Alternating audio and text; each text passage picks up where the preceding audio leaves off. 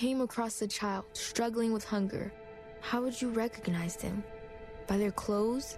Their age? The way they speak? Would you recognize a 13 year old boy who gets into fights at school? Not because he's a boy, but because he's hungry? Or a two year old girl who cries all night? Not because she's sick, but because she went to bed without enough to eat.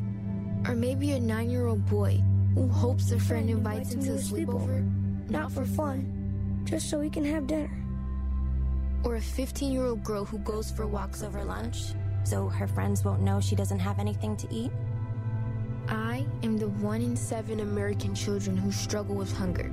Kids you pass by every day but never knew were hungry. I am child hunger in America. Hunger can be hard to recognize. Learn why at IamHungerInAmerica.org. Brought to you by Feeding America, 200 Food Banks Strong. The opinions voiced in this show are for general information only and are not intended to provide specific advice or recommendations for any individual. To determine which investments may be appropriate for you, consult your attorney, accountant, financial advisor, or tax advisor prior to investing. This show contains forward looking statements that may not come true. Securities investment advisory services offered through Grove Point Financial, member FINRA SIPC. Grove Point Financial and Kelch and Associates are unaffiliated companies. And folks, this program is intended for Wisconsin residents only. Well, it's Saturday morning. I'm Tom King. I'm in the studio. Merle Kelch is joining us live, but he is on location. That that's a summertime thing. Merle is at his palatial estate in northern Wisconsin. Oh yeah, it's a shack in the woods. It's a shack in the woods. Okay, yeah. but right. but we do have internet, obviously, so it's nice. Indeed. All right. Well, we're gonna hear we're gonna see you in the studio at some point as we get into the fall because uh, two more weeks, my friend, and I will grace your presence I, by I, my being there. I appreciate that. All right, seven one five eight four five twenty one fifty five. Phone lines are open. Merle can take questions today, even though he is. Uh, lounging, probably in his uh, what? Uh, well, it'd be his the, workout. Uh, you know, your work, your workout clothing. that's that's it. I'm in my workout leotard. Okay, all and right. my in my uh, yoga pants and uh, oh boy, and shoes. Yeah, so okay. I got a mat out. I'm ready to go. All right. Hey, the market had a good week. Let's talk about that a little bit. We always talk about when it has a down week. Let's talk about when it has an up week. Well, I'm not prepared for it being good. The good news. okay. Uh, well, what happened this week that, that that made the market go up? We didn't hear we didn't hear from the Fed. That's coming in the next couple of weeks, and so it'll probably go down again, right? Yeah, largely the, the marketplace this week uh, just kind of looked at the the economy and saying, well, the economy is starting to slow down. Um, so again, it's, it's one of those odd things where uh, uh, bad news is actually kind of good. So again, folks, there's this thing that's out there, and we had a lot of conversations this past week with clients about it, asking questions about the term.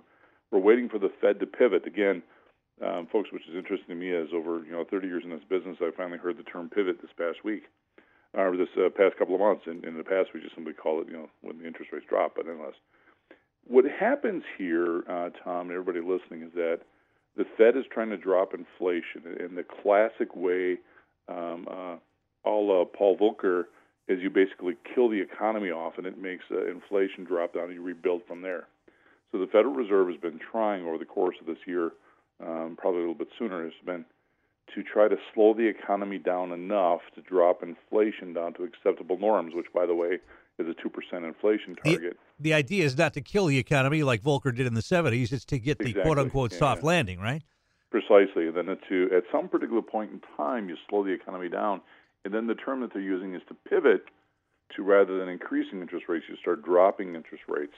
And so that's what that's what the market is waiting for. And so uh, in that, some of the economic data that was coming out last week is showing that the economy is slowing, and the market went yeehaw, and and uh, uh, maybe the pivot's coming sooner, and it starts jumping back up again.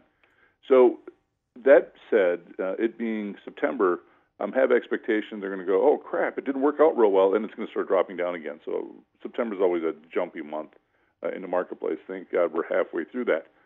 But um, you know the information as far as employment, profitability, all that sort of stuff is, is, is sticking around. It's still pretty good at this point in time, uh, with the exception of the real estate marketplace starting to slow. And we'll chat about that. That's some of the uh, articles that I popped up, Tom. But you know, so so that whole pivot then is, is driving the market and saying, hey, I think we're going to be okay. Maybe the soft landing is going to work, uh, driving the marketplace back up, and of course making us all happy. So now, for all of you that saw me last week in my office when we did a review when things were crappy from the week before, Hmm. come see me again next week. Look a lot better. You like you like it better when your clients come in and, and the market's doing well as opposed oh to when yeah, it's doing bad. it was, it was fantastic. I, I really enjoyed 21. Yeah. it's a good year for reviews. 22 has been a little bit tough, you know.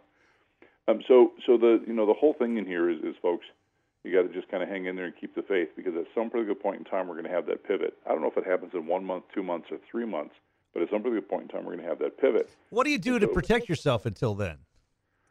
Can't. You just have to keep a stiff upper lip, if we can uh, use that term from our British friends. Um, uh, you just have to keep a stiff upper lip and go through it. You know, we have so many people that uh, they want to jump out and quit and say, "Well, I've had enough. I can't take it anymore." Well, you have to be able to sleep at night. I get this, but but it, it always happens when you're going to into a recessionary environment or a time like this, inflationary recessionary. It, it always happens just like this, and people get nervous and they start running out. Um, and that's when other people start going and saying, "Well, we're going to buy stuff up on sale," um, and then it pivots, it goes back up, and people sat sit there going, "Well, what did I do? Because not only was I down 20%, but now I missed the the 10% upswing, so now I'm really out 30." Yep, and that would be accurate. And so you have to hang in there, but you have to you have to also be smart about some things. You know, folks, we've talked about it in this program for the last 30 years we've been doing this. Well, 20 years, I'm sorry, that we've been doing this. 30 years I've been in this business. Is that you know when interest rates go up, bond prices drop, and I'm still finding people who have bond funds, you know, bond mutual funds, um, sitting inside of portfolios right now. Now is just not the time to be owning them. If you want things that are not inside of the marketplace to help um, shield your volatility, those investments are out there, uh, but it's not bond funds right now. Talk to your financial professional about some other options and that stuff. Um, but uh, that, and folks, I got to put it out there, and Tom, for everybody listening, if you have target funds inside of your inside of your 401ks, you know a lot of places have target funds where uh, uh, Tom, let's say you're going to retire in two years, and it's going to be a target fund 2025 or 2024. And those are just really laden with bonds right now because they're getting ready in those funds to have you retire, and so they keep shifting more and more bonds. And so you're putting money inside of a bond fund um, that is going to continue to keep having issues with a rising interest rate environment. Again, chat with your financial professional and say there are other alternatives rather than this at the moment because those will continue to have issues as interest rates increase. So just a little preparation and maybe taking those assets and allocating them someplace, uh, allocating them someplace else. What are some of those other alternatives? those. Well, inside of a 401k, you're going to have you know most things available to you. Um, you know, the alternatives would be again, this is going to be based upon the conversation, folks, between you and your financial professional. If I give you an idea of what to take and what to buy, don't take it on here because it's not may not be consistent with what your particular feelings are about risk and reward. How's that for a Hmm. you know a uh, you know con- or what's the what's the word I'm looking for compliance type of a line? Not bad, is it? For such an early morning. Compliance would be like CYA, right? Yeah. Oh yeah, you got it. So anyway, you know the things when when this pivot starts to occur, folks, the things that are going to go up the fastest, and they always do, they'll be like your small and your mid cap types of investments. But if you're having nervousness nervousness about the marketplace now, those places get a lot of uh, juice to them, a lot of volatility. So you may even have more nervousness. So contact that financial professional. But that would be the place that's going to rise more when it pivots. Now the question becomes, and I've had this conversation with clients this past week, is when does that pivot occur? Uh, does it happen during the recession, um, in the middle of it? Uh, no, typically it happens uh, somewhere just before or, or something in that nature. Um, you know, we have to have some sort of a signal that we're having a recessionary environment, but the pivot doesn't necessarily happen during a recession. The pivot happens um, at some particular point in time when it looks like inflation is under control. May or may not be inside a recessionary cycle. Well, everything we've been hearing from members of the Fed and former members of the Fed this week is that there's another interest rate increase coming, and one guy Oh, said easy, yeah. that it's going to go up to four percent probably sooner rather than later. Yeah, I, I would think so too. Um, we're making preparations and everything we do that uh, we're going to go up to that four percent mark. And, and Tom, you and I look at it and say, well, four percent's not that bad because remember the '80s. You know, um, anybody that bought a house in the last five years is having a heart attack. You know, so uh, just a difference of perspective and, and age and experience in the middle there. Um, Yeah, so I look back at that and I wonder how in the world did we make it? That Yeah. with what we were making in salary at the time and the interest rates we were paying on loans, how how in the world did we even survive? Um, you know, house prices were cheaper, I think, at that point. in Well, sure, that's Uh, true, yeah. You know, and I think that made it. But uh, my my first house was Thirteen point one percent was my uh, Yeah. my interest rate on it. You say, like, holy cow! You know. Uh-huh. So, so in here, what typically happens then is as that pivot occurs, the stock market tends to jump up. And so, if we look back in history, we see the stock market tend to go up during recessions, which we look at this and go, what? Well, again, the stock market is forward looking. And so, when that pivot turns and interest rates drop, it tends to jump that marketplace up because of what the marketplace is then going to do into the future. And so, you know, we can't look at it in the sense that, you know, we have a recession, the stock market's going to drop. Well, it may or may not, but typically, when that pivot happens, that interest rate change, we start to see that market driving for what is to come in the economy, the marketplace, et cetera, et cetera. And so we have to just simply make some adjustments now, and again, see your financial professional for that, uh, and prepare for what's going to happen in a year, two years down the road. That's the way we have to look at things. Well, how about um, short term? I, I was just reading a note on CNBC. What about short term? Because Scott Minerd, Global Chief Investment Officer at Guggenheim Partners, says don't cheer the rebound as the bear market is still intact and a big sell off is around the corner. The widely followed strategist called for the S&P 500 to decline 20% from now until mid-October, and he said it could be a buying opportunity if and when the equity benchmark falls to the range of three to 3,000 to 3,400. Do you see a, that big of a drop coming in the next, you know, month? I just want to say the word Guggenheim. Yeah. Um, it, no, I, I, just, I just don't. Um, I don't see that out there. Um, and again, folks, when I say this stuff, I'm not a predictor of the marketplace. Um, I'm just, uh, and I'm not a reader of the tea leaves. But we look at the profitability that's inside of corporate America, and when profitability starts dropping, that we're having negatives and issues. You know, now I have more concern, but right now I just don't see that. Um, I'm not saying we're not going to uh, drop. We're certainly going to go bounce up and down. It's the normalcy for right now, um, but um, we just don't see it now. Real estate um, home purchases could be having an effect, but I don't think it's going to have an effect in the next couple of months, as he said.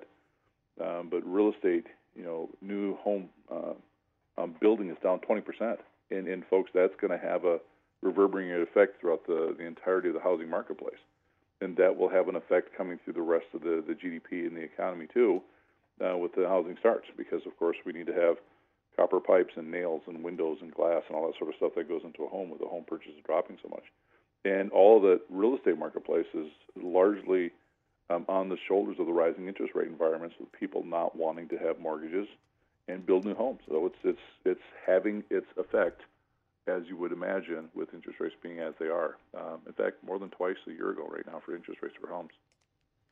Yeah, it makes it pretty difficult. Well, I, I shouldn't say makes it difficult because, as you said, uh, they're still not as high as they were years and years ago. But for, as you said, for folks who have been looking at houses and looking at home loans for the last what five, ten years, uh, it, it certainly is uh, kind of a rude awakening when you see what's Yeah, well, happening. we've become accustomed to having mortgages at two percent and three percent, and folks, that's not the norm. Yeah. um, we're entering more of the norm right now.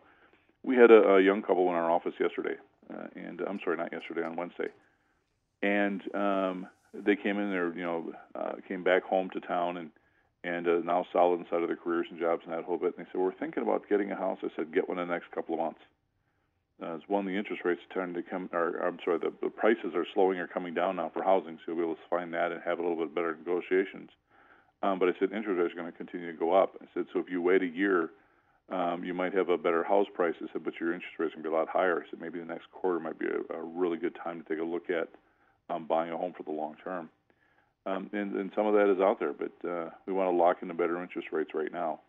If you have an adjustable rate mortgage, I would suggest locking it up uh, sooner than later at this point in time because the interest rates probably are not going to start uh, uh, dropping um, at least over the course of the next few years, and you can have a quite a bit of a shock on the uh, uh, the rise of the payment and the interest rates you're going to end up paying.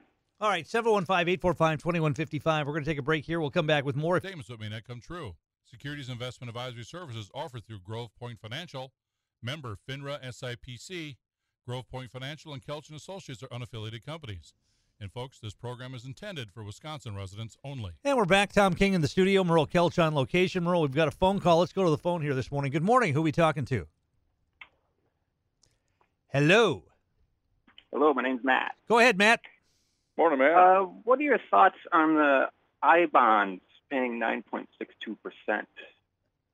Well, they you know look fantastic, which I think is uh, wonderful. You know, so um, I bonds have been getting a number of calls in this past week, and and uh, I mean one of the best places to go. Let me make sure I say this is to go to TreasuryDirect.gov to get the information on that.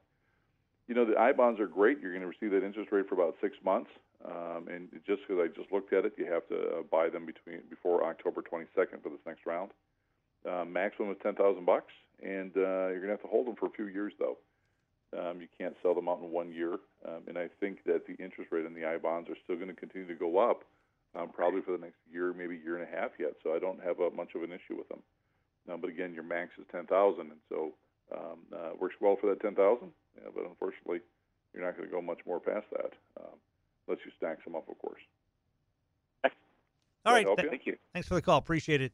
Uh, I bonds. Remind me again. Is the, same as a regular savings bond, or how does that work? Well, the, the, through the government, and so they give you a base interest rate, which the base rate really isn't all that much. Um, but then they add on to, to that inflation. So with inflation being so high right now, the bond rates are at you know 9.6 uh, and change uh, that Matt said and everybody else. So with the I bonds, you can buy a ten thousand dollar max. You get the uh, interest rate for six months, and then it's readjusted again if you want to up it. It's readjusted uh, again for the next six months. So I mean, we can look back ten years ago, Tom, and the I bonds actually had a negative rate of return. Um, and so that wasn't really very attractive at that point in time, so they weren't popular. But now everybody sees the 9.6% and they get excited about it, which rightfully you should. Now, in the I bonds, I don't have the exact information in front of me, but you have to keep it regardless for one year. Um, and then within five years, if you sell it, you lose three months worth of interest, I think it is, which, you know, not that big of a deal. Um, uh, but you have to keep in mind of that part of it. You put it in, you can't just take it out next week and, and that whole bit. Well, you talked you talked about a limit of ten thousand, but you also talked about the ability to stack, so you could do more than ten thousand. Yeah, I've, I've read about it. Now, I don't have any experience in it personally, but I've read about it where somebody says, okay, I'm going to buy one, but then I'll buy another one, and then I'll buy another one. So um, I believe we can do that. I believe it can be done. Um, so, uh, so you could have more than obviously one I bond. But of course, like everything else, you have to keep track of it. Um, but TreasuryDirect.gov is where you're going to find all the information you need to know about the bond marketplace. What are the and, other and, and you're doing that direct with outside of brokers and guys like me. So you're doing that sort of stuff direct. What are the other uh, government type investments that uh, look good at this point in time for folks who are looking to? None. Okay. okay. All right. well, I mean, you know, everything else is having the same effect as um, uh, um, all the other bonds are having the same effect as all the other financial instruments that are interest rate related. Though the interest rates are going up, you have to hold them for a long time inside of their maturities. Um, I'm a bigger fan at this particular point in time um, rather than using bonds. Now, the I bonds have got a great interest rate right now. We just have to understand the illiquidity uh, that can be with them. But um, in here, um, uh, most people with I bonds, I got to back this up, believe you're going to get that interest rate for the long term, and it's not. It's for six months. That's that's what you're going to get it for. Um, and so then it's going to reset to whatever it's going to be after that next six month period of time. So you're not going to get the 9.6% like Series E's where they're, you know, you had them for 10 years or 15 years and double E's getting that same interest rate, and that's not the case with I bonds. I guess. So they could go up in six months. um, potentially, um, um, and they could go up for six, and they could go down. You know, we don't know. So let's say six months from now, Tom, inflation is not at, you know, 8.1 percent or whatever it might be here uh, coming up. Uh, let's say it's at three. Well, your your I bond interest rate is going to be the base rate, you know, plus inflation, and you might only get uh, four percent on. And you can't So sell. And you can't sell them. Um, well, you have to hold it for one year. After one year, you can sell it, but you're going to lose some interest rate. Yeah. Okay. You're going to lose some interest uh, as a penalty on it. So that's the important thing to note on the I bonds. I guess So- talk talk about. Well, I'll tell you what. We did take a break for some news. When we come back, talk about the importance in your mind of having investments that are liquid. Uh, we've talked a lot about, on this program how you like to be able to pick and choose and to be able to move in and out of certain situations and not be tied down to uh, whether it be you know uh, the kinds of investments that we see advertised on late night TV or whatever the case may be. Talk about that when we come back. The importance of of keeping your your uh, your, your uh, investments liquid. We'll do that when we come back after the news here on WSAU.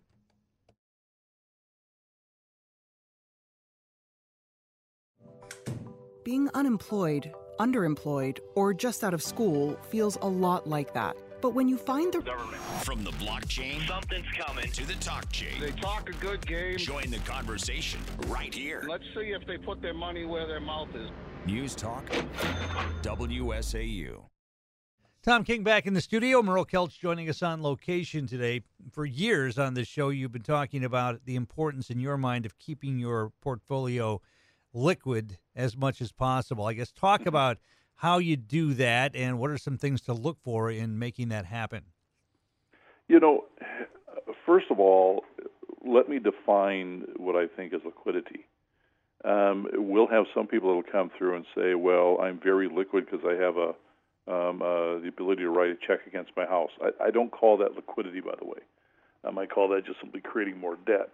But we have to have some liquidity, which is um, some money that you know we have the ability to uh, put in a marketplace in times like this. So we have some money sitting aside in cash or near cash or items that are not inside of the marketplace. Um, uh, so, so that's what we mean by liquidity here. That you can, you know, you invest and put some money in.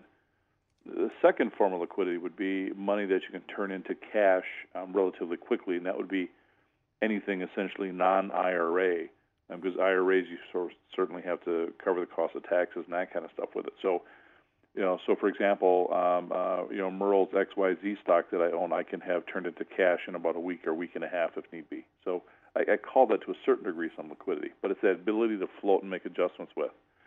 Now, um, investments that we'll use in our office to guarantee some income streams, they're, they're not illiquid at all. I mean, they got to stay there for five, seven, ten years sometimes, uh, but they're designed to do stuff differently. They're designed to just simply spitting out cash or income. You know, for example, Tom, if you have a, a laddered bond portfolio, um, you're buying bonds in there that are 10, 12 years out, sometimes 15 years for the maturity.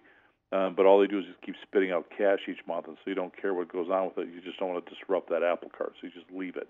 That's long-term stuff.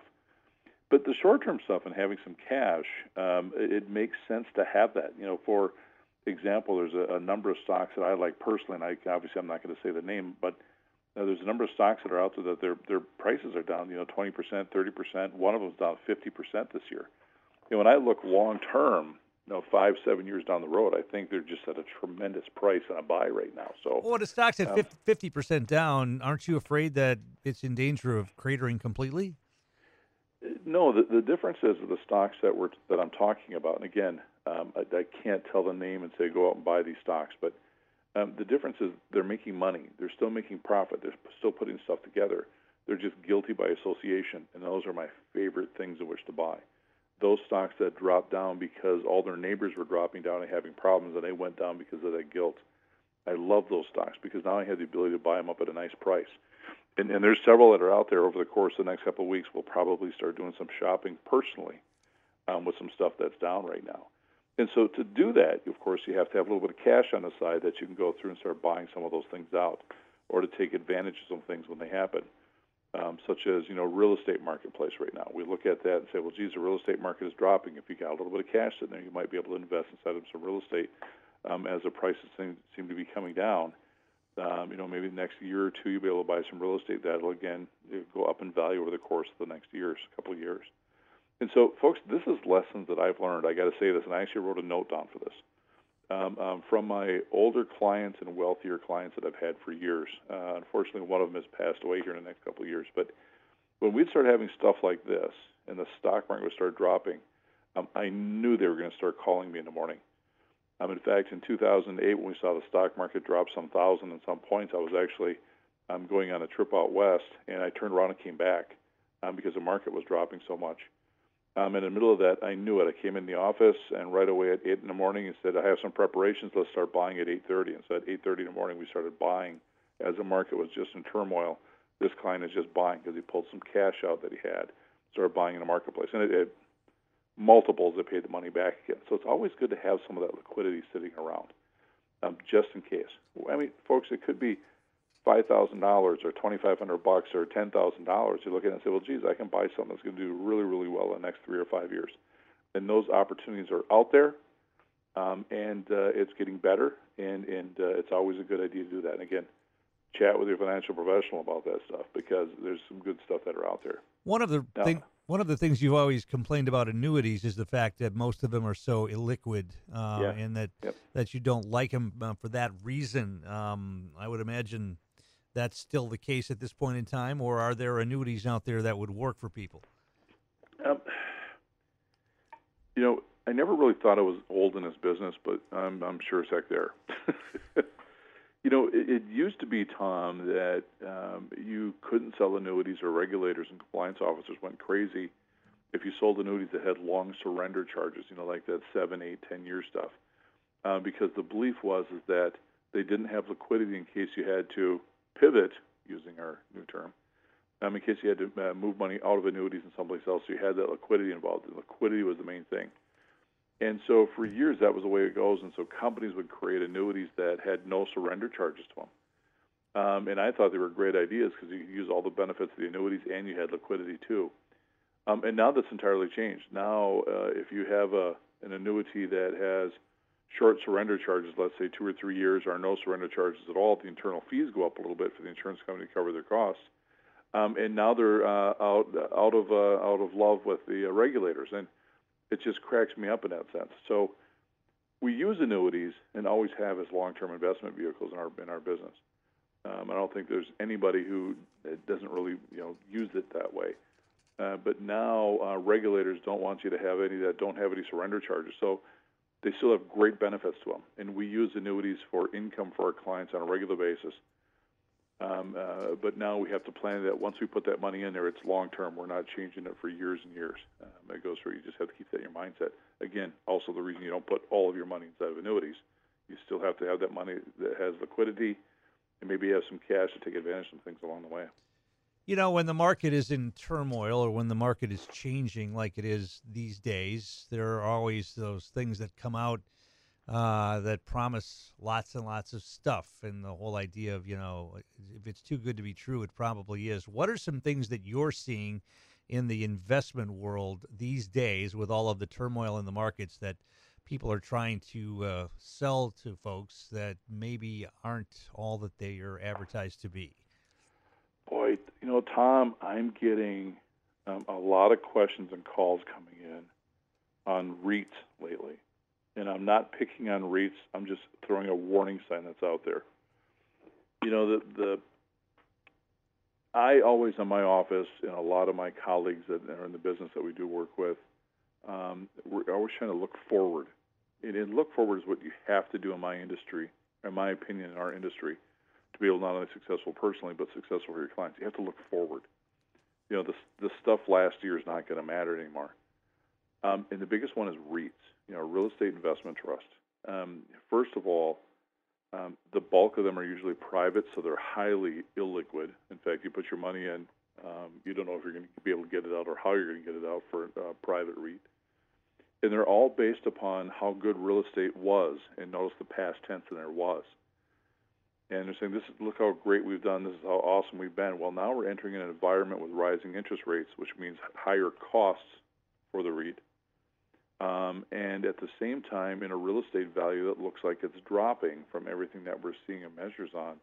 Um, and they're still trying to sell them based upon last year, and that's one of the things that's kind of driving me nuts right now, because they're being sold as something great. But if you look forward, it's kind of a you know one of those scary places that's out there. And that's one of the biggest warnings if I would have to say for people out there is watch REITs, know what's inside of it, and if you don't know, um, chat with a, a, second person other than the person proposing it to you. um, you know, get a second opinion, as it were. Yes. Yeah, yeah, and, and I, I really recommend that because I mean, your REITs right now is like if somebody's trying to pitch you a bond mutual fund, uh, because they they could really shoot you in the foot. Uh, it's just the wrong time. Again, my opinion, to start using REITs or putting money inside of REITs. Again, looking forward just not the right place, and that's what I would look at. Tom, let me uh, uh, let me change uh, pace here a little bit. And I want to pop up with an article, and I'll, I'll get the article up here. But um, an article was done, and I read it here a little bit earlier. And in the article, they had a discussion of um, what happens, obviously, when um, we have a, uh, a midterm election. And instead of that midterm election, um, and I'm trying to pop it up so that I can uh, give uh, credit to the person who wrote the article, and it is popping up. Honestly, it'll really be here one day, folks. promise me, or I promise you. But in here, he went back um, since 1954 forward. And um, with that, uh, and this is uh, Mark Hulbert, and I knew it was him too, by the way. Um, so in here, he has an article that says a strong market rally could be just weeks away if the U.S. midterm elections can put anxious stock investors at ease. So in this article, he just uh, chats about um, what the uh, uh, it would look like with uh, the elections going on. And so since 1954, there's always this time that the market was kind of hit a downturn and stopped. And uh, he said it's usually between October uh, to mid, to beginning of October to uh, uh, beginning of November that the stock market hit the bottom, and in doing so tends to climb dramatically um, afterwards. Um, and uh, as a result of uh, my own thing is, is election years, people start getting excited about the euphoria of their new elected official being able to change the world. Um, and apparently that happened inside of midterms. So going back to 1954 to date, um, somewhere between the beginning of October and beginning of November, it uh, spells a, uh, a bottom, and then the stock market runs up. So that being said, um, I run into another article that is talking about the outflows in cash going out inside of the stock market. Now, outflows doesn't sound like it's very exciting, but um, what an outflow is, folks, is simply this: uh, the amount of cash is leaving the marketplace versus coming in. And so, when outflows are bigger than inflows, obviously it means that people are taking risk off the table. They said we've had enough; they're putting that cash someplace else. Um, and uh, going forward, now the reason that's important is in our industry, uh, you know, one of the old uh, uh, rules of thumb is that when the small investor is getting out, the big investors start coming in. You start seeing the marketplace drive up. So, one, when I look at this midterm article and I look at outflows increasing, it's again signaling to me that we, we might be at some sort of a bottom that this kind of turns. Um, and it's very interesting to me to see that. Now, again, I'm not telling you the world's going to, the change is going to uh, do it that way, but history tells us that um, there's some indicators that might be that the stock market could go uh, up here in the next couple months. All right, we're going to take one more break here. We'll come back with more. If you have a question for Merle, give us a call. We'll be right back on WSAU. Now, this day. Here's Chris Conley. A candy for soldiers on this day. Baffling series of events everywhere. Everybody. Stay tuned. Extremely important. Now listen to this. This is it. Accurate information we need to know. Today. This. This is 2022. News Talk, WSAU. The opinions voiced in this show are for general information only and are not intended to provide specific advice or recommendations for any individual. To determine which investments may be appropriate for you, consult your attorney, accountant, financial advisor, or tax advisor prior to investing. This show contains forward looking statements that may not come true. Securities investment advisory services offered through Grove Point Financial, member FINRA SIPC. Grove Point Financial and Kelch Associates are unaffiliated companies. And folks, this program is intended for Wisconsin residents only. Tom King back in the studio and Merle Kelch on location. We've got a few minutes left. If you'd like to get through with a question for Merle, give us a call. I was in a, a, local convenience store yesterday, and right next to the ATM machine was a machine where I could buy some Bitcoin. Oh, jeez. Um, they have uh, started marketing Bitcoin to the consumers that are out and about in public in convenience stores. What does that mean for the cryptocurrency as an investment? And is this uh, I would imagine you're going to say this is bad because the average person that's there buying bread, milk, and and uh, and and potato chips doesn't know anything about Bitcoin and will probably try to look at it as, as something new and, and quirky and will try to buy it and probably lose their can, as you like to put it. Tom, I think there's going to be a lot of people not able to walk because they're going to keep shooting themselves in the foot. Mm. So there's a reason that, for example, um, there's not a vending machine at the gas station where you can just simply buy stocks. Uh huh and it's because it's a little bit more complicated than just doing it that way. And all these would be the same. The unfortunate part is that um, Bitcoin and that sort of stuff is not regulated from any degree. And, and, and folks, I'm not a big person regulation. Lack of it, my opinion, is better. But certain things need to have some regulation so people can understand. Um, and and uh, this is one of them. Um, you know, I've had the conversation with some young people who says, "Well, I want to start investing, so I'm just going to do some Bitcoin because I can do it through I can do it through my Cash App." Uh, you know, I'm like, what?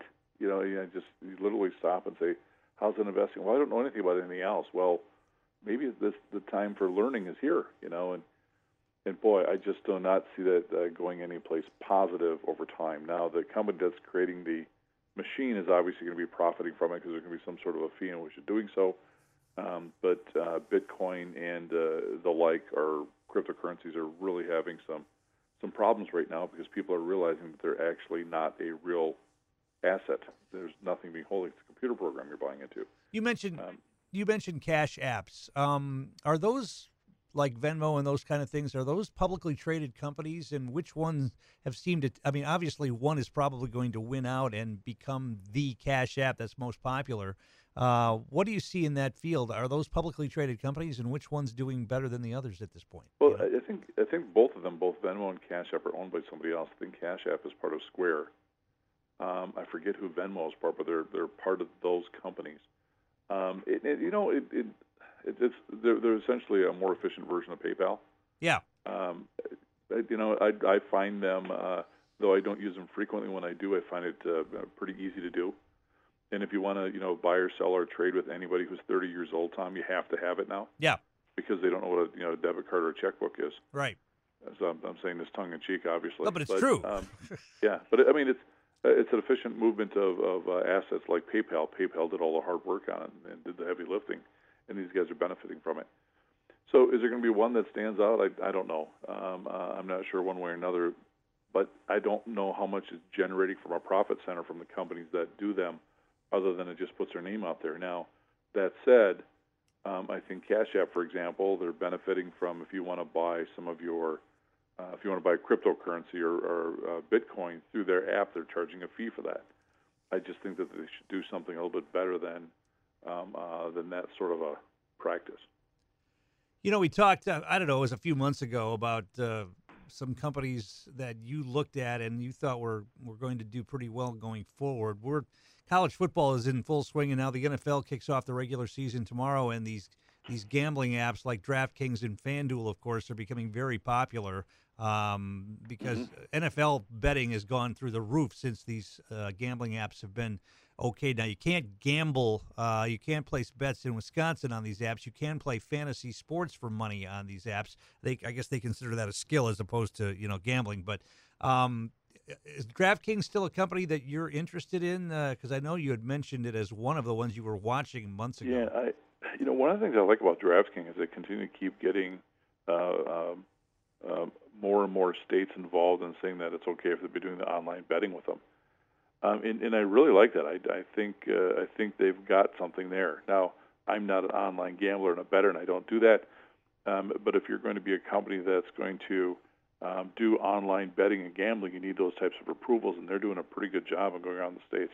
And so I still do like them um, uh, a great deal. There's an article out here, Tom, that I want to tell people. It's it's it's part of Philip Van Doorn, uh, who of course is a, an opinionator commentator on uh, MarketWatch.com. He has a, he was calling it a deep dive, and he says the 12 semiconductor stocks bucking the down uh, down cycle trend.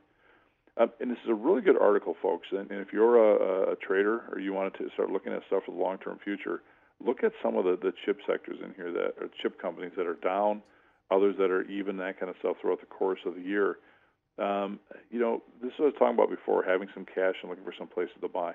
A really Intel's, br- Intel's bringing building those two big companies in Ohio. I've got to believe that their stock is going to be on the upswing at some point. Uh, exactly. I mean, uh, uh, not only going up in value, but um, uh, maybe taking some market share too. Who knows? You know, so so a really good article. They're looking at you know some of these larger companies that have been proven to make money for a long period of time. You know, inside of this article, I'm looking at it. Here's Micron Technology down 51 percent, Intel's down 26. Uh, the designer of chips, of course, uh, would be NVIDIA. They're down 31 percent. So we're looking at some good, strong names that um, um, you know you're looking at saying, well, geez, these are really down. Is that a good time for us to pick some up? But take a look at this. Uh, their information comes from FactSet. Uh, they have a pretty compelling uh, conversation in the middle there, um, and uh, uh, great article. I think uh, it'd be worth your time to read, folks. All right. Well, we're out of time for today. If folks want to get a hold of you on Monday, how can they do that? Monday morning, we'll be in the office uh, bright and early at the crack of 11. That was a joke. we'll be there uh, bright and early in the morning. Stop on in, kick the tires, say hello and hi on 3rd Avenue and Bridge Street in Wausau. You can give us a call locally at uh, 715-849-3600. Outside of the Wausau area, we think it's still working, 800-355 3100. And the reason for that is because uh, we're switching phone providers, folks. All right. Or you can always find us online at kelchassociates.com. All right, we'll talk to you again down the road.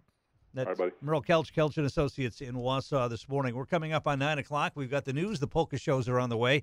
Badger football this afternoon. The Badgers in Washington State from Camp Randall. Pregame show at 1235. Following that, it'll be Brewer baseball tonight against the Reds from American Family Field. That's all happening right here on WSAU.